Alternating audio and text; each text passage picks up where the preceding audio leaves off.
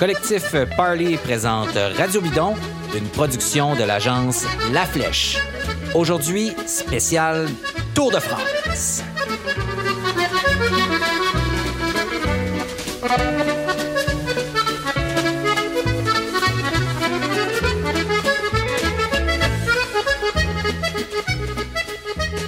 Avant qu'on commence l'émission, on va parler avec euh, notre partenaire euh, de chez Le Coulomb, Pierre-Luc Falardeau. Salut Pierre-Luc, ça va? Salut David, ça va bien? Ouais, ça va, merci.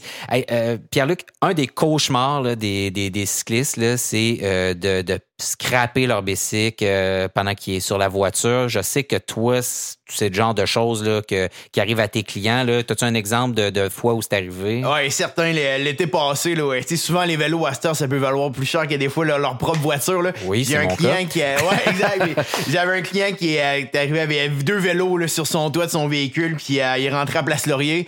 Puis, euh, ben, c'est ça, les, euh, il l'a accroché, il s'en rappelait plus. Ah, dans le stationnement intérieur? Ouais, exact. Oh. Fait que là, euh, ben, tout a arraché, là, tu les deux vélos finis. Fait que, ben, cette situation-là, ça peut être un cauchemar pour, pour bien du monde, tu sais. Mais lui, il était assuré de la bonne façon. il nous avait avisé au préalable de la valeur de ses bikes. Fait qu'il était capable d'être, de remplacer ses bikes pour la, pleine valeur. Mais dans bien des cas, il y a bien beaucoup de compagnies euh, qui sont limitées à 3000 par vélo. Fait que là, ça a été euh, encore plus un cauchemar pour, euh, pour ce client-là. Donc, vous, là, comme courtier, là, vous assurez les résidences. Puis ça, ça vient avec des assurances de résidence. Mais en fait, vous les assurez pas, là, mais vous trouvez des compagnies d'assurance pour eux qui conviennent à leurs besoins en résidence pour les véhicules aussi. C'est, ça? En étant courtier, on a un choix de plusieurs fournisseurs. Fait que tout dépendamment des besoins, que ce soit maison, automobile, jusqu'au bateau.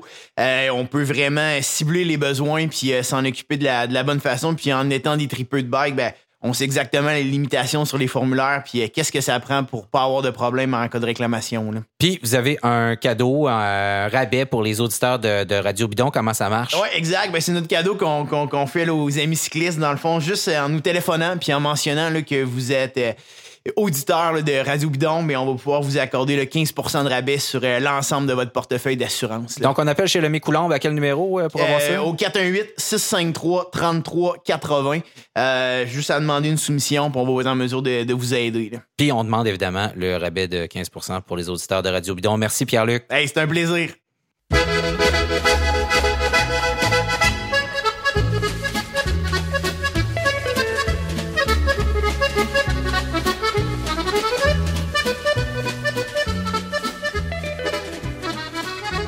Alors, j'espère que vous êtes prêts et prêtes, que vous avez euh, soit programmé euh, déjà votre enregistreur numérique ou alors que vous avez euh, trouvé un tour de passe-passe pour regarder ça d'une manière ou d'une autre. Mais ce qui est sûr, c'est que vous ne voudrez pas manquer ce Tour de France-là qui sera extraordinaire et c'est pourquoi on en parle très longuement aujourd'hui à Radio Bidon. On vous fait une émission complète spéciale sur ce tour. Je m'appelle David Desjardins.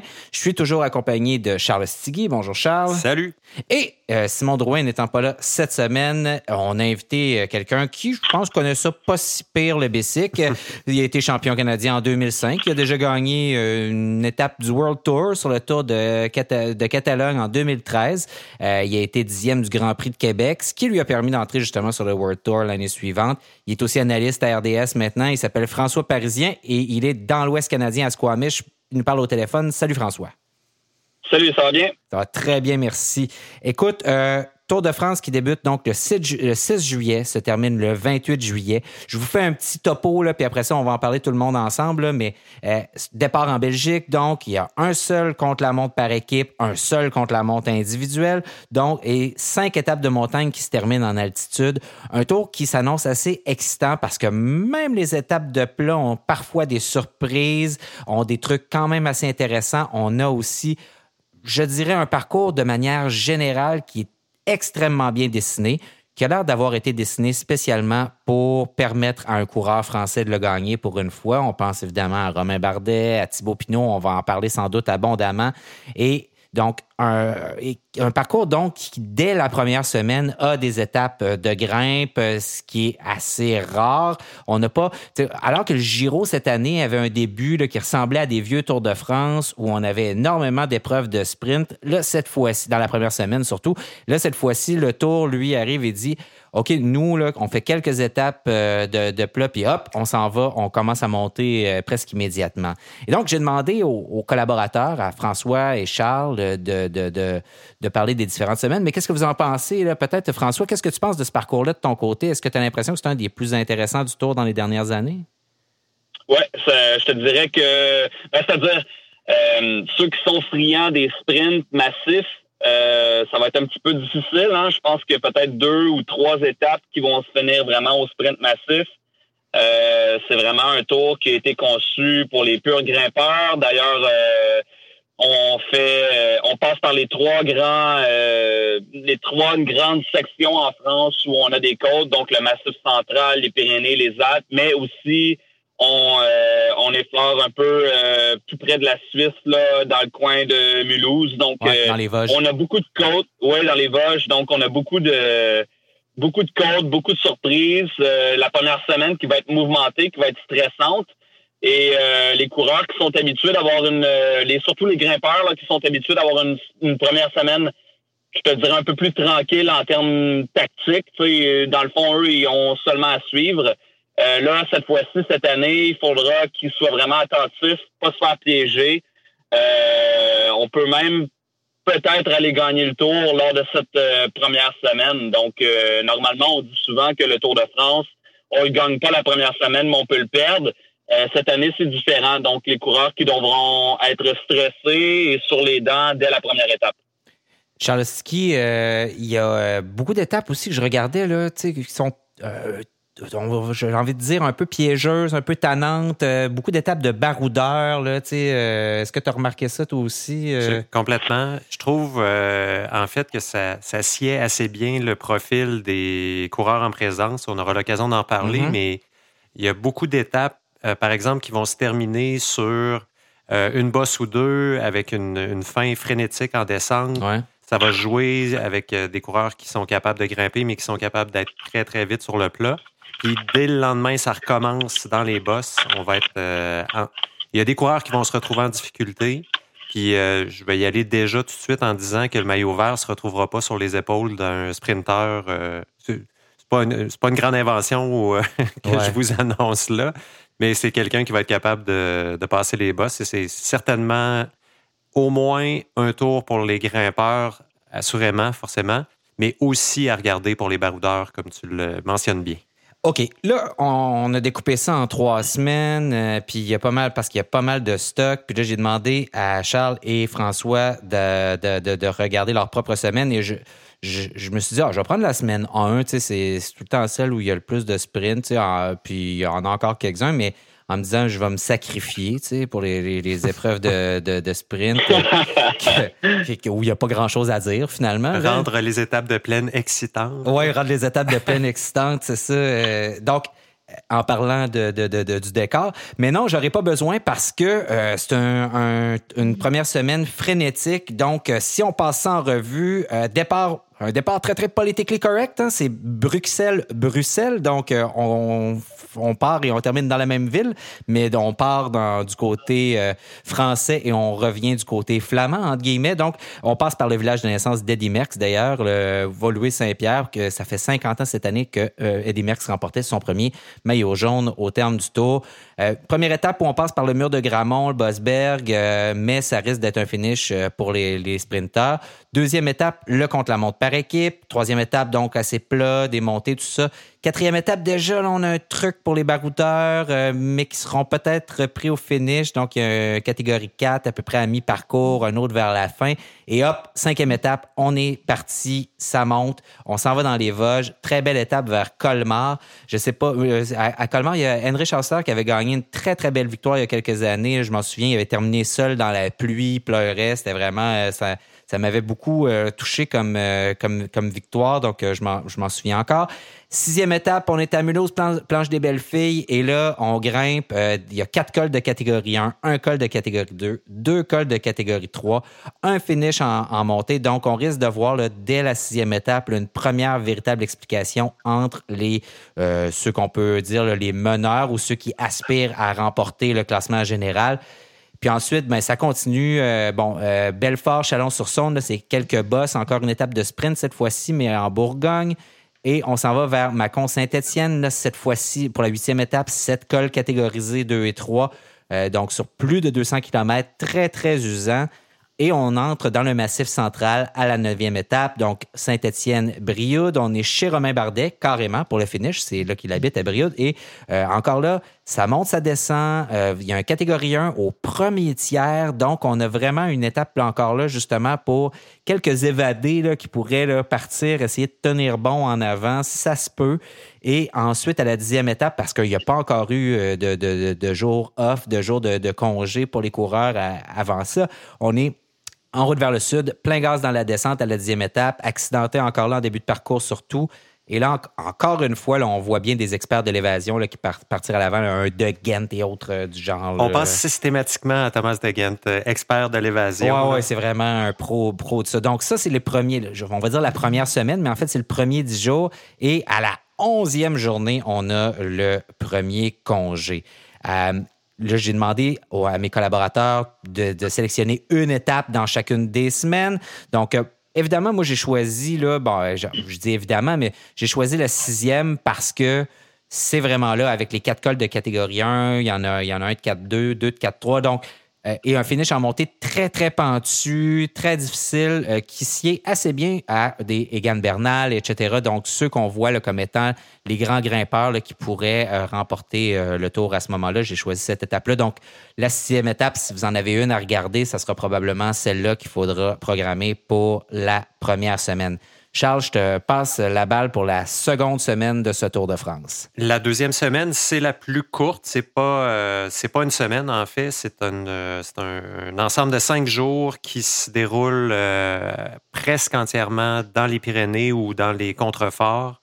au plus loin, on débute donc Albi-Toulouse pour la onzième étape le 17 juillet.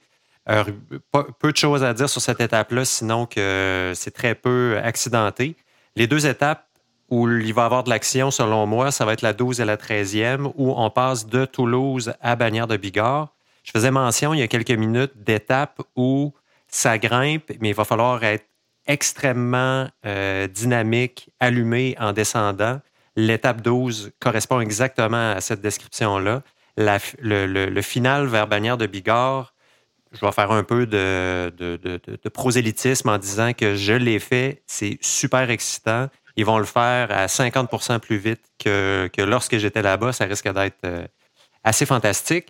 Et c'est suivi le lendemain, 13e étape, euh, euh, d'un, test sur 27 km de peau à peau, qui est donc le... Unique contre la montre individuelle. Voilà. qui sera dans certains cas... C'est un contre-la-montre hein, pour, les, pour les rouleurs, en hein, soit dit en passant. C'est un contre-la-montre qui est très roulant. Euh, qui a beaucoup de codes, beaucoup de changements de rythme. Donc, euh, encore une fois, hein, ça démontre que les organisateurs ont tout fait pour contrecarrer les plans des rouleurs pour essayer d'aller gagner ce Tour de France-là. C'est vraiment même jusqu'au contre-la-montre designé pour que ce soit un grimpeur qui est habitué d'avoir des, des, écarts de rythme euh, qui, euh, être favorisés. C'est vraiment un gros effort des organisateurs cette année, c'est d'essayer de contrecarrer à tout prix euh, les contre-la-montreurs et les gros rouleurs comme Froome. Bon, là, maintenant, là, on va être obligé de faire une parenthèse parce que, bon, on le sait, c'est un tour qui est complètement ouvert. Justement, Froome n'est pas là. Il y a eu, je ne sais pas si vous avez lu ça, toutes sortes de, théories de complot par rapport à, l'accident de, de, Chris Froome. Et là, est-ce que, justement, est-ce que du côté du Tour de France, on a comploté pour créer un tour qui ne serait pas gagné par Team Ineos, mais qui étrangement, va probablement être quand même gagné par Termineos par un drôle de concours de circonstances. Est-ce que c'est ton avis, François? Ben écoute, là, Froome n'est pas là, il est blessé. Euh, comme Dumoulin euh, est pas là non plus, il est blessé. De toute, la de toute façon, il y avait peu de contre-la-montre. C'est deux contre-la-montre, un par équipe, un individuel. Les deux sont seulement de 27 km, donc c'est pas très long pour un Tour de France. Euh, donc oui, on a designé le Tour de France pour que ce soit un pur grimpeur qui gagne. Il y a énormément d'arrivées au sommet, il y a énormément d'étapes où on sera en montagne. Le problème, c'est que chez Ineos, on a aussi un des meilleurs grimpeurs, Egan Bernal, Et voilà. euh, depuis le début de l'année, est pratiquement imbattable en montagne. Et si on voulait favoriser les Français sur le Tour de France en réduisant les contre-la-montre, en mettant plus de montagnes. On a aussi du même coup augmenté les chances de tous les Colombiens dans toutes les équipes de bien performer sur ce Tour de France. Oui, parce qu'il y a beaucoup de, de, de, de, grimpes en altitude en plus à la dernière semaine. On sait que les Colombiens excellent là-dedans. Charles, est-ce qu'il y, a est-ce qu'il y avait un complot? Oh, il y a euh, clairement un complot. Oui, il y a un complot, hein, c'est ce que je pensais.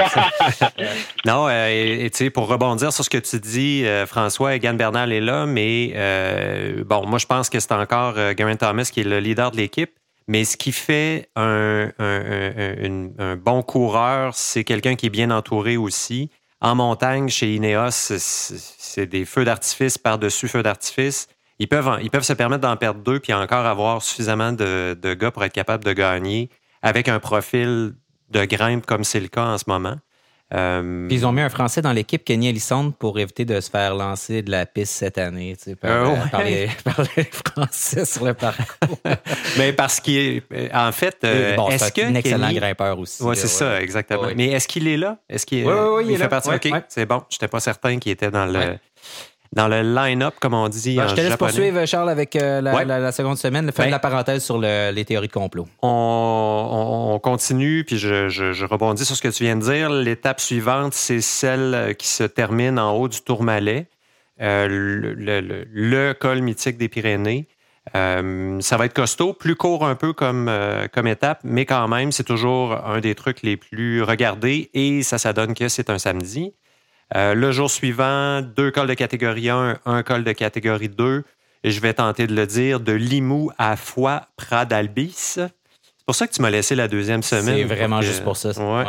Et euh, c'est ainsi que se termine la deuxième semaine qui est euh, donc cinq étapes qui devrait permettre de creuser les écarts, euh, mais je ne suis pas certain que c'est la deuxième semaine qui va déterminer qui sera le gagnant de, du Tour 2019. L'étape à pas manquer là-dedans, pour toi, c'est laquelle? Pour moi, c'est le combo. Euh, c'est une réponse facile, tu sauras me dire, mais 12, 13, 14, donc l'arrivée à Bagnères de Bigorre, le TT du lendemain qui est fait pour euh, des baroudeurs grimpeurs plus que des rouleurs purs et l'arrivée le jour suivant au Tourmalet, ça va user les pattes.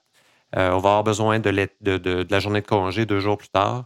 C'est ce bloc-là qui, pour moi, est à surveiller. OK, parfait. surtout l'étape 14, euh, je pense, l'étape du Tourmalet.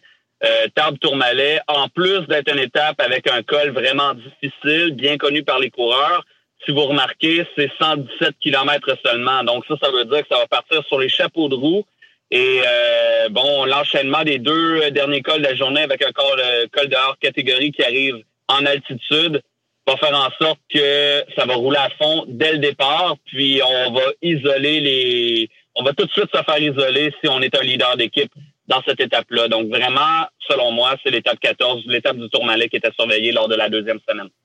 François, on t'a donné la troisième semaine. Euh, vu que c'est la première fois que tu es avec nous, on t'a donné la fin le plus excitant. Euh, donc, euh, c'est contre toi chanceux. Mais qu'est-ce que c'est comment tu nous résumerais ça, cette étape-là? Qu'est-ce qu'il faut surveiller cette semaine-là de manière générale? Bon, donc là déjà, on a deux semaines dans le corps. Les coureurs sont très fatigués parce que on a été chercher des étapes vraiment piégeuses dès le début du tour. Donc, on recommence à la 16e étape avec une étape de sprint Nim-Nim, c'est 177 km. Donc, normalement, c'est une étape de transition qui devrait euh, euh, se faire au sprint. D'ailleurs, il y a seulement deux ou peut-être trois étapes, comme je disais un peu plus tôt, qui vont se jouer au sprint. Donc, les étapes de sprint pur, les équipes de sprinteurs, faut vraiment pas qu'ils se manquent. Donc, ils vont, ils vont vouloir vraiment s'assurer que ce soit un sprint sur cette étape-là. Le lendemain, bon, on a une étape un peu piégeuse avec une arrivée à Gap. 206 km, un peu plus long. Euh, c'est pas très mouvementé tout au long de la journée, mais dans les 10 derniers kilomètres, ils ont placé un col de troisième catégorie. Donc, ça pourra faire des dégâts. Euh, rien de trop majeur au classement général, mais je pense quand même que certains coureurs euh, moins bien placés au classement général vont peut-être essayer de se lancer pour essayer de grappiller quelques secondes euh, en vue des, dernières étapes, parce qu'ensuite ça, on va enchaîner avec la 18e étape. C'est une étape euh, qui euh, est vraiment difficile, où on va passer euh, le col de l'Isoire, le col du Galibier en très haute altitude avec un arrivée en descente à Valoir. J'ai fait un camp d'entraînement avec Argos Shimano à valoir pendant trois semaines, je peux vous dire que ce coin-là, il est très, très, très dur. Par contre, euh, pour aller chercher de très gros écarts, ça pourra peut-être être difficile pour séparer le top 3 du euh, podium sur le Tour de France par cette étape-là, parce que oui, le col de l'Isoire est dur, oui, le col du Galibier est dur, mais c'est surtout de longs kilomètres avec des pourcentages plutôt faibles. Hein. Le col du Galibier, c'est euh, même pas 6% de moyenne, c'est à peine 5% de moyenne sur 23 kilomètres. Donc, très long. C'est surtout l'altitude qui va jouer sur cette étape-là. La descente peut être intéressante aussi. Euh, des fois, il y a des trucs qui se jouent là, euh, des bons descendeurs, des moins bons, puis finalement, on arrive groupé où, où, il se fait un petit écart juste avant la fin, puis hop, c'est dans la descente que ça se joue.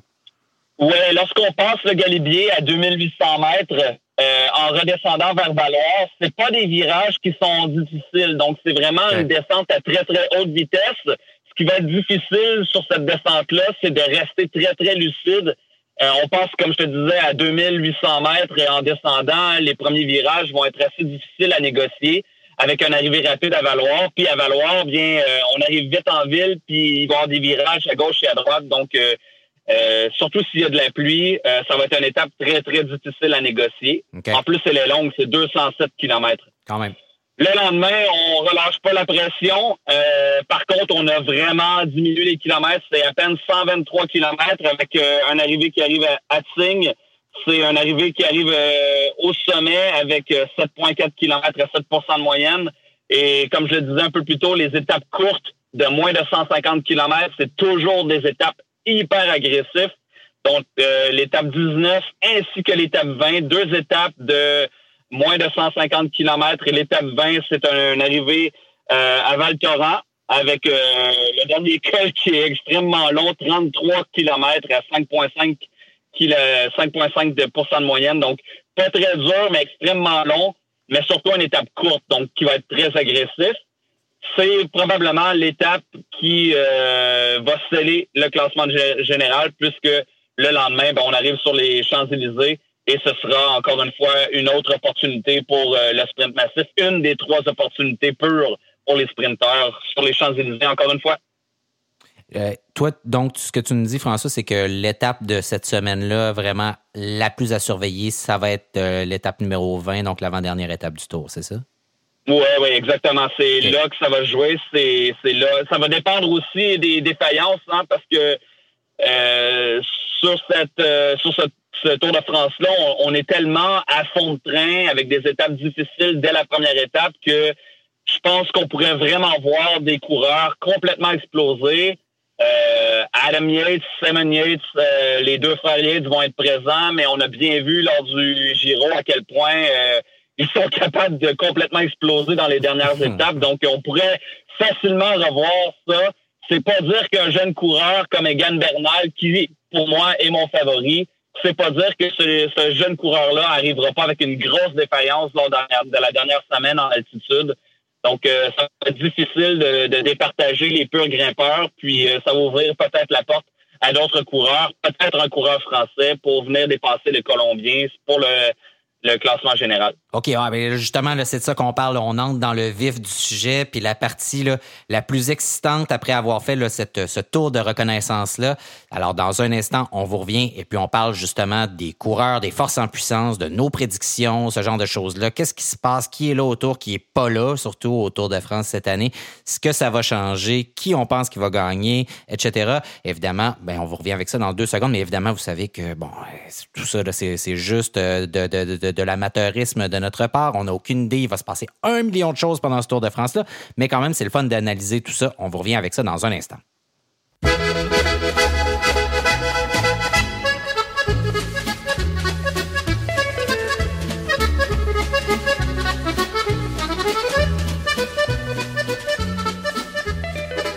Un Tour de France très intéressant parce que pour une fois, on n'a pas le sentiment de connaître le gagnant avant même que ça commence. Euh, donc, euh, ce qui est un peu le cas depuis plusieurs années où Team Ineos, qu'on connaissait autrefois sous le nom de Team Sky, dominait outrageusement au Tour de France avec une équipe on va dire, comme on dit en bon québécois, une équipe pactée. Puis, euh, donc, avec un budget énorme où on amenait des coureurs qui, dont la moitié, la moitié de l'équipe ou presque aurait pu aspirer à, gagner le Tour de France, donc au service d'un seul coureur, euh, généralement au cours des dernières années, Chris Froome, avant ça, ça a été Bradley Wiggins. Donc, cette année, euh, Chris Froome, on le sait, est tombé euh, lors euh, d'une reconnaissance d'un contre-la-montre au Dauphiné, un crash monumental. donc, il va peut-être mettre un terme à, ben, sa carrière, mais peut-être qu'il reviendra jamais aussi fort qu'il l'était avant. Ça se peut parce que c'est un crash très, très important. Euh, et aussi, bon, on a eu toutes sortes de, de, de, de, mésaventures. Euh, il y a aussi Geraint Thomas, qui est le champion en titre, qui lui aussi est tombé lors du Tour de Suisse. Euh, ses blessures sont mineures, dit-on, mais on nous a pas donné tous les détails comme d'habitude? C'est comme au hockey, on nous dit qu'il y a une blessure au bas du corps, mais on ne nous dit jamais exactement ce que c'est le bas du corps. Et donc, est-ce qu'il y a eu une commotion cérébrale ou non? Si oui, ça peut quand même changer beaucoup de choses dans la capacité à, être un, à avoir un très bon niveau de forme. On sait aussi que Thomas avait pris, on va le dire, quand même pas mal de poids euh, pendant leur saison, que comme gagnant du Tour de France, il avait participé à plein d'activités comme ça et il connaît pas sa meilleure saison, pas une veine de forme aussi extraordinaire que celle qu'il avait menée sur, sur la première marche du podium l'année dernière. Donc, c'est un tour ouvert avec, comme on le disait tantôt, un parcours plus pour les grimpeurs que les contre-la-montreurs, avec plein, plein, plein de monde. Alors, d'abord, le fait, messieurs, qu'on n'ait pas ces, ces, meneurs-là au premier plan, qu'est-ce que ça change pour le tour? Est-ce que pour vous, ça le rend mille fois plus excitant que, que, c'est d'habitude? Charles, je commence par toi. En fait, euh, l'absence de certains euh, favoris que tu mentionnes, c'est un élément, mais le parcours, je reviens brièvement là-dessus, fait que même en leur présence, ça aurait été un tour déjà plus intéressant. Oui, ça ouvre la course. Euh, et les, je trouve aussi que parce que d'autres équipes je ne veux pas dire qu'ils se sont mis sérieusement euh, à l'ouvrage, mais là, l'équipe euh, Sky Neos euh, n'est plus seule. il y a, il y a d'autres joueurs en présence qui sont bien entourés. tour excitant en perspective. c'est toujours tannant de s'attendre à quelque chose. On risque d'être déçu, mais tout est là. La recette, il reste juste à bien mélanger les ingrédients. François? Euh, oui, ça change vraiment la donne. En fait, euh, je suis d'accord euh, pour dire que le parcours favorise une ouverture de course, mais c'est vrai que l'absence de Chris Froome, l'absence de Tom Dumoulin, la, je dirais pas la mauvaise forme physique, mais peut-être un manque de préparation de Garen Thomas fait en sorte que ça l'ouvre beaucoup la porte aux autres coureurs. Euh, c'est pas pour rien hein, que Mitchelton Scott a décidé d'amener les deux frères Yates à la dernière minute au lieu d'amener seulement Adam Yates. Euh, c'est parce qu'on réalise que finalement, euh, ce tour-là va être gagné par un grimpeur. Donc, il y a peu de rouleurs. on est beaucoup en montagne, donc on a besoin d'avoir des coéquipiers qui sont aussi forts en montagne pour nous épauler, pour éviter d'être isolés rapidement. Donc, ça ouvre la porte et ça fait en sorte que on devrait avoir un Tour de France très agressif. Un des Tours de France qui, je pense, devrait être les plus agressifs, qui devrait ressembler un peu à un Giro d'Italie, en fait. Ah, wow! ça va être le fun. C'est le fun. Je suis déjà excité pour vrai, euh, alors que le Giro m'avait assez ennuyé cette année. Pour une fois, le Tour devrait être excitant. Euh, on passe en revue, passons en revue, là, si vous voulez bien, quelques-uns justement de ceux dont on prévoit là, ou on croit qu'ils sont les favoris. Euh, donc, François, tu nous as déjà dit que ton favori, c'est Egan Bernal. Euh, c'est quoi les, points qui favorisent Bernal? C'est quoi ses points forts? Pourquoi tu le vois là, sur la première marche du podium euh, à Paris? Ben, premièrement, en fait, euh, moi, je pense que le fait d'être dans l'équipe euh, Ineos te donne au moins 30% de chance de plus que tout le monde. C'est clair. tout simplement parce que ils sont tellement forts avec leur staff. ils sont tellement forts en termes de pour bien traiter l'athlète. Tu sais, l'athlète est tout le temps mis en valeur au maximum. On essaie d'aller chercher euh, des petits pourcentages tout le temps. Donc déjà, en étant dans l'équipe Ineos, tu gagnes déjà des, beaucoup de points. Et puis Egal Bernal, ben, il est en forme. Il vient de gagner le Tour de Suisse. Oui, c'est vrai, Chris Froome n'était pas là. Oui, c'est vrai, Garen Thomas a tombé. Euh, mais lui, après, il a pris la balle au bon, puis il a dit, moi, ma course, euh, elle est à fond de train, puis je suis en forme. Euh, donc, euh, puis la façon qu'il a couru toute son, son année, depuis l'année dernière, avec la, la, découverte euh, d'Egan Bernal sur le Tour de Californie, tout de suite, tout de suite, on a réalisé à quel point ce coureur-là est talentueux en montagne. Moi, je pense que c'est le leader caché chez Team Ineos et regardez comment on a le souci du détail chez Ineos. On a l'ancien champion du Tour de France, Garen Thomas, qui est là. Euh, et on dit que Garen Thomas va être le leader chez Team Ineos. Mais en la vérité, selon moi, c'est que Egan Bernal est en embuscade, c'est le leader caché. On veut lui enlever de la pression sur les épaules. On veut, euh, on veut pas que ce soit les médias qui euh, le demandent tout le temps. On veut qu'il se repose le plus possible.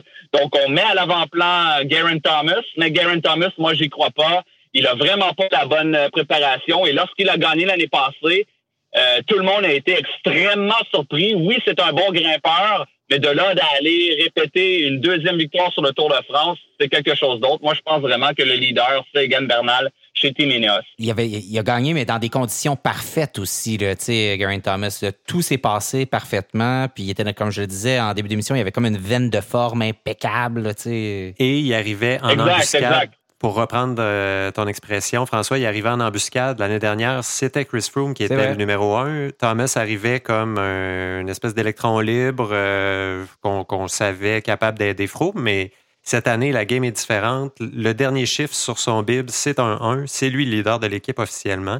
C'est sûr que ça va changer la, ça va changer la donne. Garen Thomas, c'est des forts au chrono. Hein. Ça l'avait bien aidé l'année passée. Là, cette année, il n'y aura pas ces étapes-là où il va pouvoir, gagner une ou deux minutes. Hein. Donc, euh, si un, coureur cette année euh, qui est bon contre la montre, qui normalement gagne une ou deux minutes par contre la montre euh, pour aller se positionner au classement général, et cette année, on a un paquet d'étapes qui finit en montagne où on peut revenir de l'arrière si on a perdu du temps. Pour un grimpeur, vraiment, ça va être euh, vraiment avantageux. Donc, c'est pour ça que je pense que Garen Thomas, cette année, c'est pas le vrai leader chez Team Ineos. Bon, euh, euh moi je vais jouer à l'avocat du diable ici. Peut-être les côtés un peu contre Egan Bernal, c'est que bon, il a juste 22 ans. C'est quand même très très jeune. Le dernier à avoir gagné un grand tour à cet âge-là, si je me souviens bien, c'est Laurent Fignon. Donc ça fait quand même un petit bout. c'est son deuxième grand tour. Donc on, son premier c'était le Tour de France l'année dernière. Mm-hmm. Euh, donc, on ne sait pas encore exactement. Bon, ça s'est très, très bien passé pour lui au Tour, de France l'année dernière, mais c'était pas le leader. Euh, donc, euh, on attend de voir, comme tu le disais un peu plus tôt, François, est-ce qu'il il pourrait se décomposer au cours de la dernière semaine? C'est pas impossible. c'est ça. C'est ça, exactement. Étant donné qu'il est jeune, étant donné qu'il est très jeune, puis il y a peut-être un manque d'expérience, il va peut-être même paniquer. Ouais.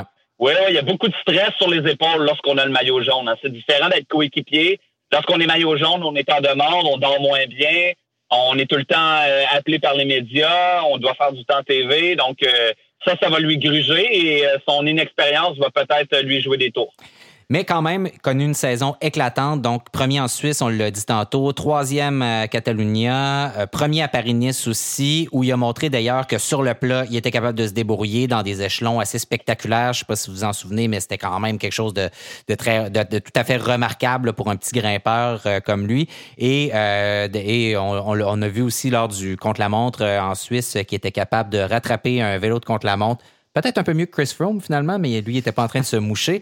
Et euh, quatrième, donc, autour de Colombie aussi. Donc, c'est vraiment... Euh, il a fait... Il a 32 jours de course d'impact, euh, juste des tours, presque juste de la grimpe. Donc, c'est vraiment là quelqu'un qu'on suit de près. on a parlé de Geraint Thomas. je passe un peu par-dessus parce qu'on en a déjà parlé pas mal. Jacob Fulsang. Jacob Fulsang, il y a une saison extraordinaire. Je parlais de la veine de forme, de ce moment de magie-là où on sent qu'un coureur est vraiment là, au sommet de, sa, on peut dire de sa carrière même dans le cas de, de, ah, oui, ah oui, oui, oui. Donc, Définitivement. Est-ce que, est-ce qu'il peut par contre gagner une étape avec autant de grimpe que ça? C'est ça la grande question sur trois semaines. En fait, si on prend la. Excuse-moi, François, je te, je te, coupe un instant. Si on, euh, on, prend la, la, la suite de ce qu'on pense être la faiblesse numéro un de Bernal, qui est sa jeunesse. Moi, je pense que Fogelsang fait partie des coureurs, 34 ans dans son cas, avec beaucoup d'expérience, qui savent comment encaisser un parcours qui est peut-être une coche au-dessus de leur capacité physique, puis être encore présent la troisième semaine pour aller euh, grinder un 33 km à Val Thorens pour se rendre en haut, être mm-hmm. encore présent. Tu parles de sa forme qui est exceptionnelle. À Liège-Bastogne-Liège, il a fait un numéro extraordinaire. Puis dans les courses par étapes par la suite, il a continué de super bien faire. Je le place, lui, avec Nibali, un peu dans le même. c'est des coureurs différents, évidemment, là, mais qui ont une expérience phénoménale. Euh, 5, pour moi, c'est un des euh, un contender pour les cinq premières positions. Et qui se connaissent très bien ou même connaissent leur corps, leur capacité, sont capables de savoir justement jusqu'où aller trop loin là, dans, dans, dans, dans, leur réserve. François, est-ce que tu penses que, que, que 5 peut euh, tirer son épingle du jeu sur trois semaines comme ça? Ben, c'est sûr que je le vois dans le top 10. Je le vois probablement aussi dans le top 5. De là à monter sur le podium, euh, je pense que ça va être un petit peu difficile. Peut-être la troisième place, euh, ça se ferait, mais là, il y a beaucoup de grimpeurs hein, qui euh, vont se battre pour le podium. Alors, ça va être un peu difficile et ce qu'il faut pas oublier avec Pro 5, c'est qu'il a performé très fort dès le début de la saison. Et puis, depuis le début de la saison, il a la pédale dans le tapis, n'a jamais ralenti. Donc, est-ce qu'il est trop en forme, trop tôt? Euh, lui, probablement qu'il visait de toute façon les classiques ardennaises et quand il a vu que ça fonctionnait bien, il a gardé la pression lors de ses entraînements jusqu'au Tour de France. Est-ce qu'il sera capable de maintenir ce rythme-là lors des trois euh, semaines du Tour de France en étant autant en forme? Je fais le parallèle avec Romain Bardet qui, lui, a pas démontré une grande forme physique. L'année dernière, il est rentré sur le Tour de France vraiment trop tôt en forme. Il a piqué beaucoup trop tôt a manqué de jus lors de la dernière semaine, alors que Romain Bardet, cette année, est beaucoup plus euh, lent. Il a, fait à peine euh, une quinzième place euh, lors des dernières courses à étapes. Là, ça semble, il semble avoir mieux jaugé sa forme physique à l'approche du Tour de France en espérant qu'il soit capable de bien performer lors de la troisième semaine. Donc, le bémol chez Paul c'est que oui, il est en forme, oui, il a de l'expérience, oui, il y a une grosse équipe dont notre Canadien Hugo Hull qui va venir épauler sur ce Tour de France-là. Euh, mais par contre, ça fait longtemps qu'il est en forme. Et là, ça, ça il va peut-être payer le prix lors de la troisième semaine. Tu soulignes son équipe. Euh, quand même, Astana ont dominé les courses par étapes euh, cette année. Donc, comme équipe, ils, ont, ils sont très, très forts, surtout en début de saison. Donc, des coureurs très expérimentés sur les courses par étapes comme ça, ça aussi, ça va par contre probablement beaucoup l'aider. Euh, savoir qu'il va avoir des coéquipiers avec lui jusque tard dans la course, ça, souvent, ça, fait quand même une, très grosse différence. Euh, du côté de chez euh, Movistar, on a, on a encore opté pour l'hydre à trois têtes. donc, c'est. on se tente pas. Ben non, ben, ben ça, ça, les, ça les sert très mal généralement. Au Giro, ça les a très bien servis. Là, c'est à savoir si cette fois-ci autour, donc le trio Landa, Quintana, Valverde, euh, puis là, je les mets les trois ensemble comme ça, puis on peut en parler des trois ensemble. Même si les objectifs sont sans doute pas les mêmes, on sait que Valverde en très haute altitude fait pas si bien. Euh, du Giro, d'un très très bon Giro. Euh, Quintana historiquement choke autour, donc euh, mais plutôt en forme malgré tout. Donc euh, un très bon palmarès à date quand même. Le neuvième au Dauphiné, c'est pas mauvais, c'est juste devant Romain Bardet, quatrième en Catalogne, deuxième à Paris-Nice. Donc ça ça va pas mal non plus du côté de Quintana. 37 jours de, de course dans les pattes. Je regardais, c'est celui qui a probablement le plus de jours de course mm. dans les pattes parmi les, les, ceux qu'on croit qui peuvent être parmi les, meilleurs au, classement général. François, est-ce que tu comment tu vois ça du côté de chez Movistar, euh, ces trois coureurs-là?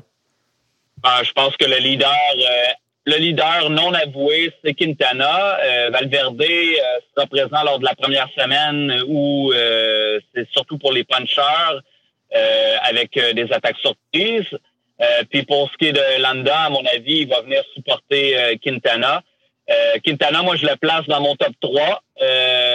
c'est probablement après Gan Bernal, le coureur, le Colombien, le grimpeur qui est capable de le mieux performer sur ce parcours-là, selon moi, lors de la troisième semaine. La différence avec Egan Bernal, euh, c'est qu'il a beaucoup plus d'expérience. Donc ça, ça va peut-être euh, lui servir lors de la troisième semaine quand la fatigue va vraiment se faire sentir. Faut pas oublier que la mission de l'équipe Movistar, c'est de finir numéro un au point UCI en tant qu'équipe. Donc c'est pour ça qu'ils mettent beaucoup de leaders dans leurs équipes mhm. lorsqu'ils vont dans des tours. c'est parce que leur priorité, c'est pas nécessairement d'aller gagner la course, mais c'est de sortir vainqueur au, contre au cumulatif pour aller chercher le plus de points UCI avec le plus de coureurs possible au classement général pour après ça, à la fin de l'année, gagner le classement par points euh, de l'UCI World Tour. Ah c'est ça vraiment le but de Movistar. C'est comme ça depuis des années. Ils sont friands de ça. C'est comme ça qu'ils fonctionnent. Pourquoi euh, tu, penses qu'ils tiennent à remporter ce, concours-là qui est, somme toute, on va le dire, un peu un truc d'initié à l'interne, de business? Parce que, exact, tu viens de le dire, c'est de la business et euh, eux, ils ont compris que pour aller chercher des commanditaires, ça leur prenait un point qui les différenciait et de dire, nous, on est l'équipe numéro un World Tour, ça fait en sorte que ça les positionne pour aller chercher des commanditaires. Et euh, il y a, presque pas d'équipe hein, qui euh, ont cette tactique-là de façon annuelle. Donc, euh, ils se démarquent de cette façon-là. Puis, du même coup, ils sont capables d'aller jouer les, les, euh, les classements généraux avec plusieurs leaders. Donc, euh, pour eux, dans leur tête à eux, c'est au lieu de miser toutes les œufs dans le même panier, ils préfèrent se diversifier et puis par la suite aller chercher le plus de points possible au classement World Tour à la fin de l'année. Parlons des Français. Euh, nos, nos, nos, Bardet et Pinot principalement, il, y en a, il y en a quand même d'autres, mais c'est ceux qu'on regarde. Je crois que c'est l'équipe euh, journal sportif qui C'est maintenant ou jamais. L'année ou jamais. Oui, euh, donc euh, pour euh, ces deux coureurs-là, qui sont de très bons grimpeurs tous les deux, d'assez médiocres contre la montreur tous les deux aussi. on se ceux, ceux qui suivent assidûment le tour se souviendront, je crois que c'était il y a deux ans ou trois, le finish, la 20e étape, en fait, c'était pas le finish, mais la 20e étape qui se terminait à Marseille dans un contre-la-montre où finalement Romain Bardet a failli être éjecté du podium là, après un très, très difficile contre la montre euh, à cet endroit-là. Oui, seulement une seconde d'avance sur Landa. Landa, qui euh, allait le déloger de la troisième place. Finalement, Bardet, avec une seule seconde, reste sur le podium il y a deux ans. Ouais. Landa qui n'est pas un très bon contre la montreur, lui non plus. On l'a vu au Giro d'ailleurs euh, cette année. Mais donc, ces deux-là, est-ce qu'ils peuvent justement remporter le tour cette année? Est-ce que c'est leur année? Et si oui, lequel on choisit? ben, euh, Colin, c'est une question à laquelle c'est dur de répondre. Ouais. Euh, il y a une part de, chauvinisme. On aime voir les Français performer. Je, personnellement, je pense que Pinot, et c'est peut-être parce que je l'ai moins vu courir que Bardet, euh, puis je suis dans le noir, puis je, me raconte des histoires, mais j'ai l'impression qu'il est, probablement plus près d'un podium que Bardet l'est. Mais ça m'amène à une question pour toi, François. Romain Bardet, au, euh, je, prends pour acquis que tu as vu le défi euh, Ventoux là, dans, les, dans les dernières semaines. auquel il est arrivé deuxième, Bardet, ouais. Qui, bon, il sortait du tour de, je veux pas dire de folie, mais de Suisse ou de, du Dauphiné, une des deux. Du Dauphiné. Dauphiné fatigué, euh, de toute évidence, euh, mais toutes ces attaques ont été des pétards mouillés devant un Jesus Herrada de Cofidis qui était euh, plus frais que lui, de toute évidence. Est-ce que, est-ce que Bardet, fatigué à deux semaines avant le Tour de France, c'est récupérable ou on, on abandonne complètement dans son cas, selon toi?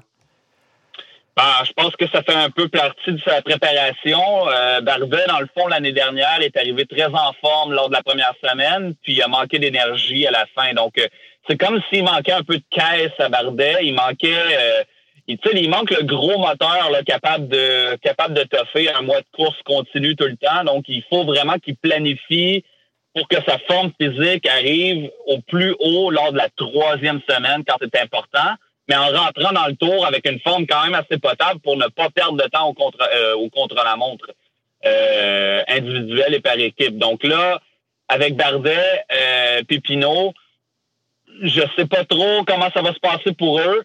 J'ai comme l'impression que c'est vrai. On doit dire que c'est maintenant ou jamais. Premièrement, ces coureurs-là commencent à être un peu plus vieux. Deuxièmement, euh, jamais les organisateurs du Tour de France se sont autant forcés pour années, un parcours fait pour Bardet et Pinot. Mais malheureusement, euh, ouais, c'est un complot, c'est sûr. Ils sont chauvins, c'est ça qu'ils veulent, puis eh c'est bien correct comme ça, on est en France. Sauf que euh, on est forcé de constater que Bardet a pas eu de très grands résultats. Thibaut Pinot n'a pas eu de très grands résultats. Est-ce qu'ils se sont tenus tranquilles pour vraiment exploser lors du Tour de France? Je le souhaite. On le souhaite tous. Mais pour moi, je le place au même niveau que les deux frères Yates. Je le place au même niveau que peut-être Quintana. Euh, donc vraiment, là, euh, il y a beaucoup, beaucoup de coureurs. Je serais prêt, on est pratiquement capable de mettre 10 coureurs pratiquement à égalité hein, sur ce Tour de France-là. Donc, euh, les chutes, les bris mécaniques, la mauvaise météo, la mauvaise tactique d'équipe, au-delà de la forme physique, il y a beaucoup de facteurs qui vont venir influencer ce Tour de France-là. Il y a aussi, il y a, d'autres coureurs qu'on veut regarder. Puis là, je, l'émission, je vois le temps qui file, puis il y, a, tellement de choses euh, dont j'aimerais discuter. Mais parlons justement des autres. Là. Euh, puis peut-être vous en, vous en choisirez un, peut-être dans le lot qui vous intéresse. Mais je pense à, par exemple, à Steven Kruijswijk euh, de, de, chez Team Jumbo Visma. je pense à Rigoberto Uran. bon, on a parlé des deux frères Yates qui vont être là. Il y a Warren Barguil aussi.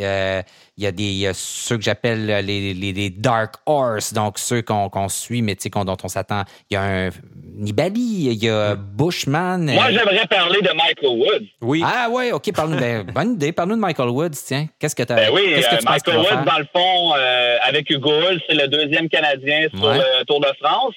Euh, moi, je sais très bien que Michael Woods s'est préparé avec euh, Paolo Saldana, qui est son coach chez Powerwatt. Et puis, dans le fond, euh, les discussions que j'entends entre les branches, c'est que Michael Woods va rouler pour Rigoberto Urán au général. Euh, mais il y aura carte blanche euh, dans les étapes, dans certaines étapes là, qui va finir en montagne ou des étapes piégeuses. Il va avoir carte blanche pour aller chercher des victoires. Donc vraiment, j'ai bel espoir que Michael Woods soit capable d'aller chercher une étape sur ce Tour de France là. Vraiment là, c'est quelque chose qui serait très gros. Il y a des finishes qui ont l'air quasiment dessinés pour lui, là, très, très abrupts, là, euh, donc euh, qui, qui, lui conviennent parfaitement. Là, euh, alors, c'est Mike qui, court sur son vélo là, dans, dans, dans, les montées, debout, là, très spectaculaire dans ce genre de, de grimpe-là. Effectivement, on va le suivre avec énormément d'intérêt. Il va retrouver Valverde sur son chemin. avec peu de contre-la-montre sur le Tour de France, c'est pas dire hein, que Woody va pas faire un meilleur Tour de France que Rigoberto Urán. Ça se peut très bien, ça. Là. Euh, il y a vraiment pas beaucoup de contre-la-montre. Oui, puis on ne sait pas non plus exactement dans quel genre de forme Ouran arrive. Donc, euh, est-ce que lui, aussi, c'en est un autre qui a un début de saison un peu euh, ben, dont on ne peut pas tirer de grandes conclusions, disons, là, pour l'instant. Puis bien entouré aussi, EF Education First, c'est Van Garderen, de, qui j'ai dit beaucoup de mal par le passé, mais qui est en train d'avoir une superbe saison. Une très belle saison. Lawson Craddock qui a eu un tour échevelé l'année dernière. Taylor Finney, Alberto Bettiol qui a gagné au printemps. Ouais.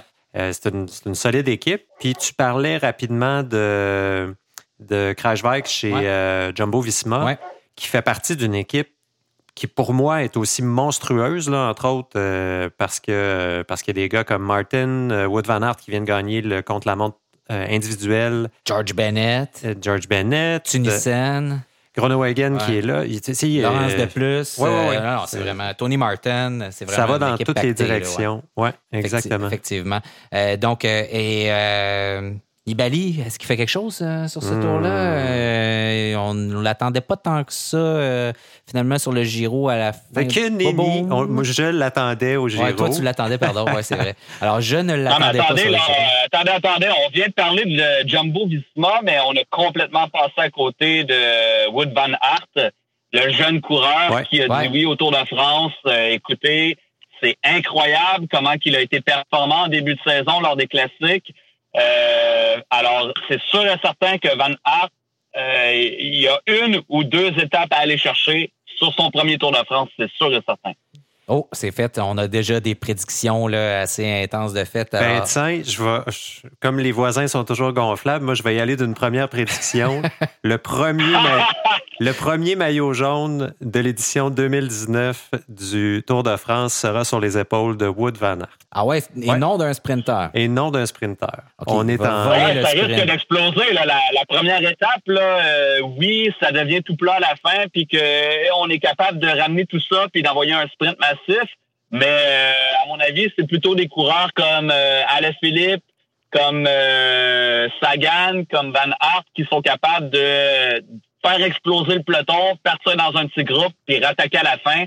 la première étape là, du Tour de France, c'est une vraie course belge. Donc, normalement, une vraie course belge, ça finit pas ça finit pas au sprint d'habitude. En tout cas, pas un sprint massif d'habitude. Ouais, mais les grimpes, ils sont quand même toutes dans le premier quart tiers de, de, l'étape. Après ça, bon, c'est un petit peu vallonneux, là, mais euh, c'est pas de la grosse grimpe non plus. Enfin, je, dis ça comme ça. On dit ça, on, dit ça, on dit rien, là, mais je suis pas sur ça non plus que les équipes avec euh, des, des, gros sprinteurs ou même une équipe comme euh, Jumbo Visma va pas vouloir favoriser un Groenewegen plutôt qu'un un Van Aert à ce moment-là sur cette étape-là, vu qu'il y a très peu d'étapes de sprinteurs ils vont jouer sur les deux plans. Ils vont envoyer Van Aert pour essayer de voir dans le Gramont comment ça se passe. Puis après ça, s'ils voient que tout, va revenir, ils vont, ils vont se concentrer sur leur sprinter euh, parce que c'est sûr et certain que c'est euh, avec euh, c'est vraiment le sprinter, un des plus rapides en tout cas pour la première mm-hmm. étape. Bon, parlons-en justement des sprinteurs, puisqu'on est rendu là. Euh, il y a Groenwegen,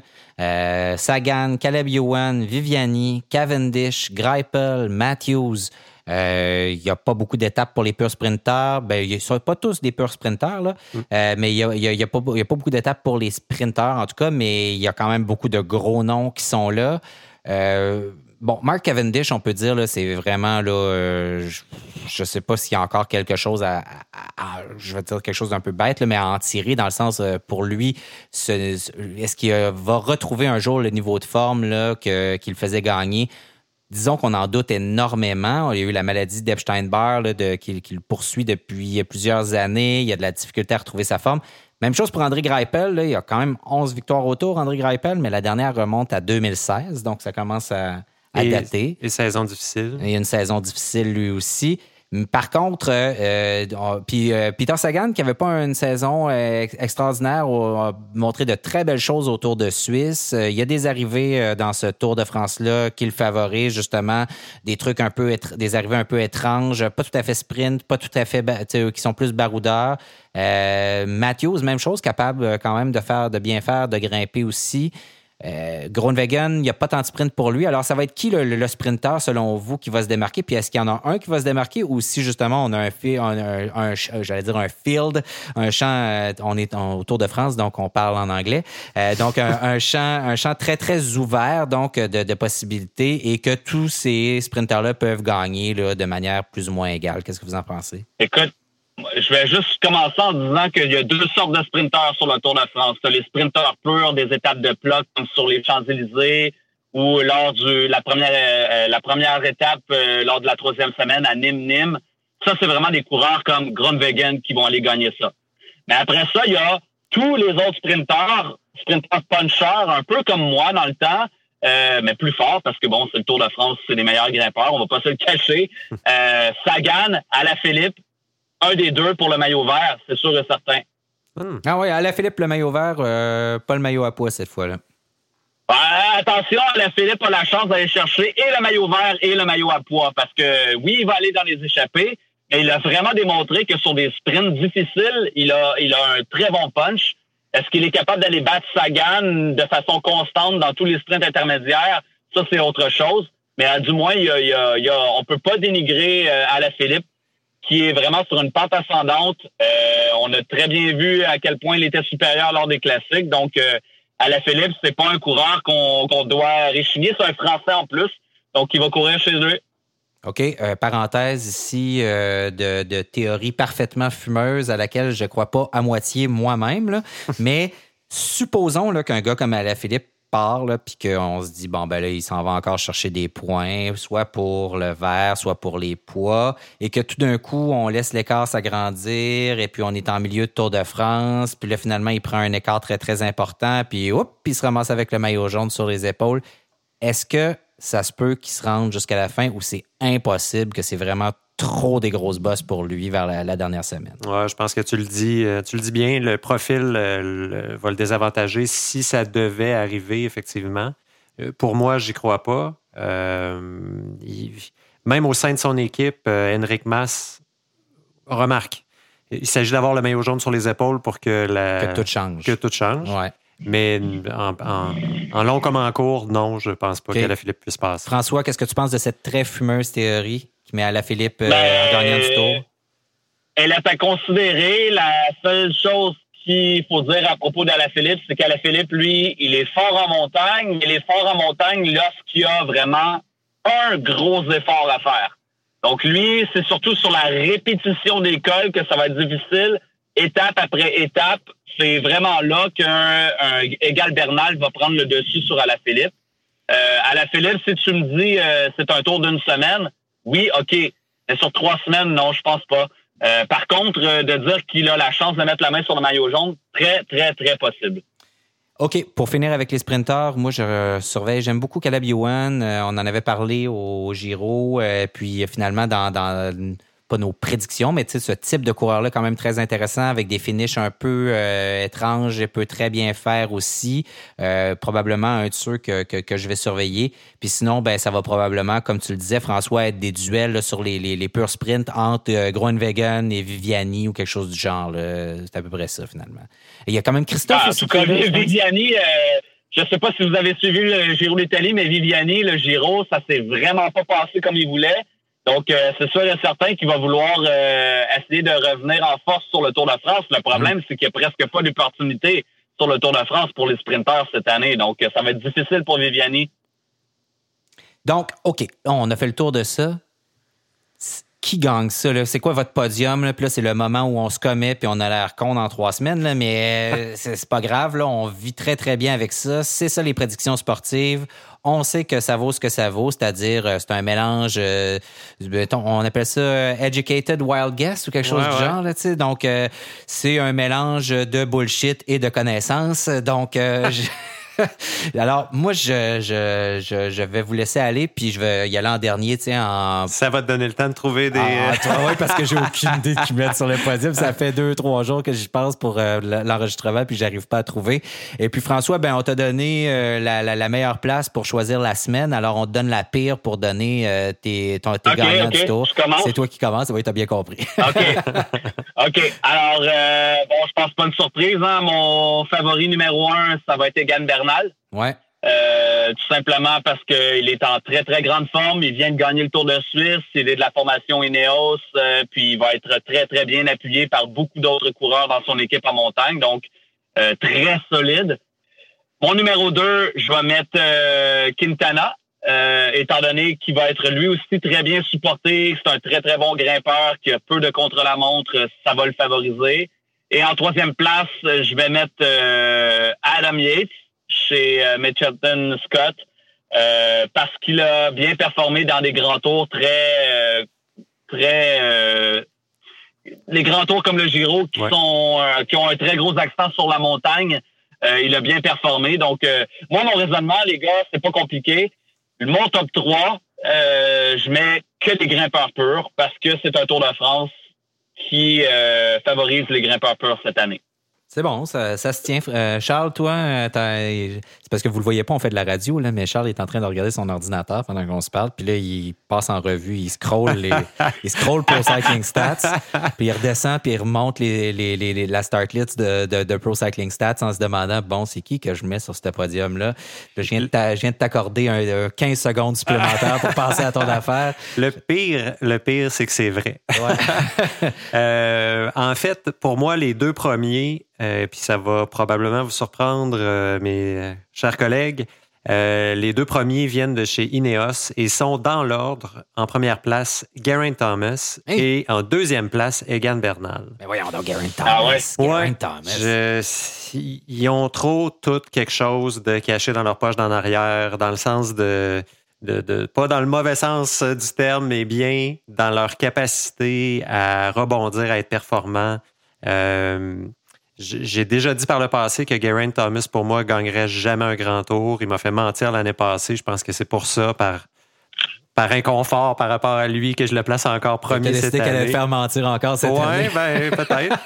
je pense que la, le, le, sens de la loyauté de Bernal ou de ce que j'en perçois envers son équipe et donc son leader euh, va le faire travailler pour Thomas et, mais ça me fait penser à Wiggins Froome il y a quelques années mm-hmm. où euh, je, revois Froome à la Vuelta qui tire Wiggins vers le haut, l'air de dire Peux-tu peser plus fort sur les pédales qu'on se rende en haut? Finalement, c'est bon, l'histoire est ce qu'elle est. Bref, Thomas premier, Bernal deuxième. Puis je vais y aller avec l'expérience pour la troisième place avec Fogelsang de Astana. Superbement entouré, belle forme. Euh, ce que tu disais tantôt, François, m'inquiète un petit peu dans mon choix, à savoir qu'il n'a pas, pas lâché le gaz depuis le début de l'année. Effectivement, ça va peut-être être. D'après moi, il va finir troisième ou 124e, mais il n'y aura pas de quelque part entre les deux. Moi, je fais toujours des prédictions là, un peu champ gauche, puis je vais faire exactement le contraire cette fois-ci. Oh. Donc, je vais faire la, la, la, prédiction là, la plus politically correct, là, euh, qui répond à toutes les demandes, toutes les statistiques. Euh, le truc, là, vous prenez un algorithme là, de possibilités, là, puis vous lui demandez qui va faire le podium, puis c'est à peu près ça que ça va donner. Donc, Egan Bernal premier au Tour de France, qui donne à la Colombie son premier Tour de France. Les Colombiens sont fous de joie, extraordinaire. Deuxième marche du podium, Jacob Fulsang, euh, parce que je pense qu'il est capable, pas de gagner, mais qu'il est capable de s'accrocher jusqu'au bout dans ce Tour de France-là. Et sur la troisième marche du podium, allez enfant de la patrie, Thibaut Pinot, oh. euh, donc euh, qui est sur la troisième marche de ce podium-là. Et je vais faire un podium de vélo de montagne ah, en donnant ma quatrième et ma cinquième place.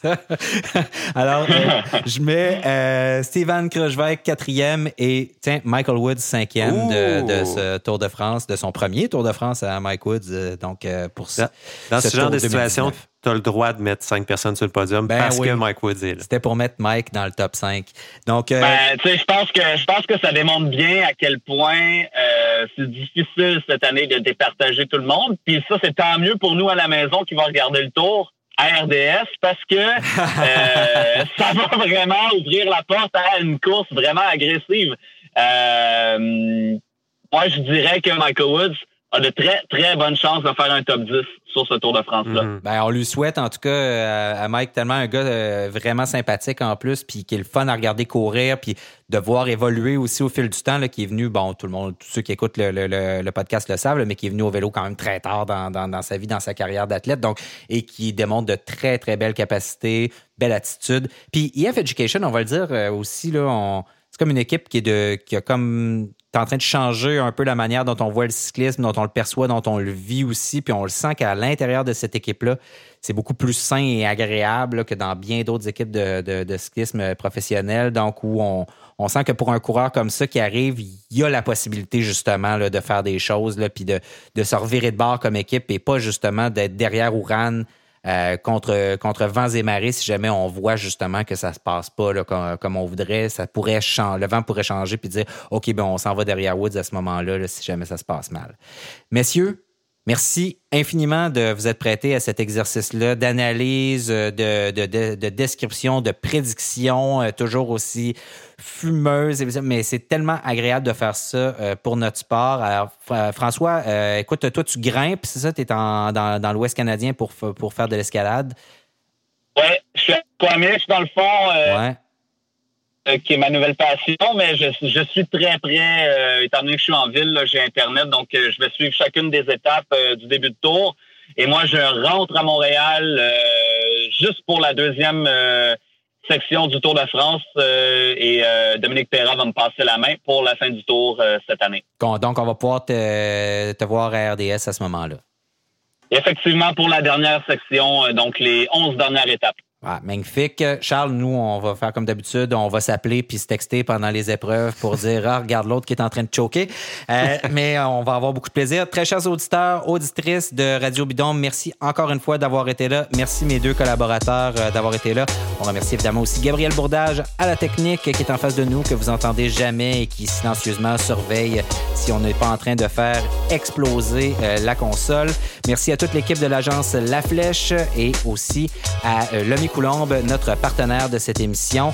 Alors, on vous souhaite un excellent Tour de France. On a beaucoup, beaucoup d'émissions qui s'en viennent au cours des prochaines semaines. Donc, suivez-nous. Abonnez-vous pour ne pas en manquer, soit sur SoundCloud, soit sur Spotify, sur Apple ou sur Google Play.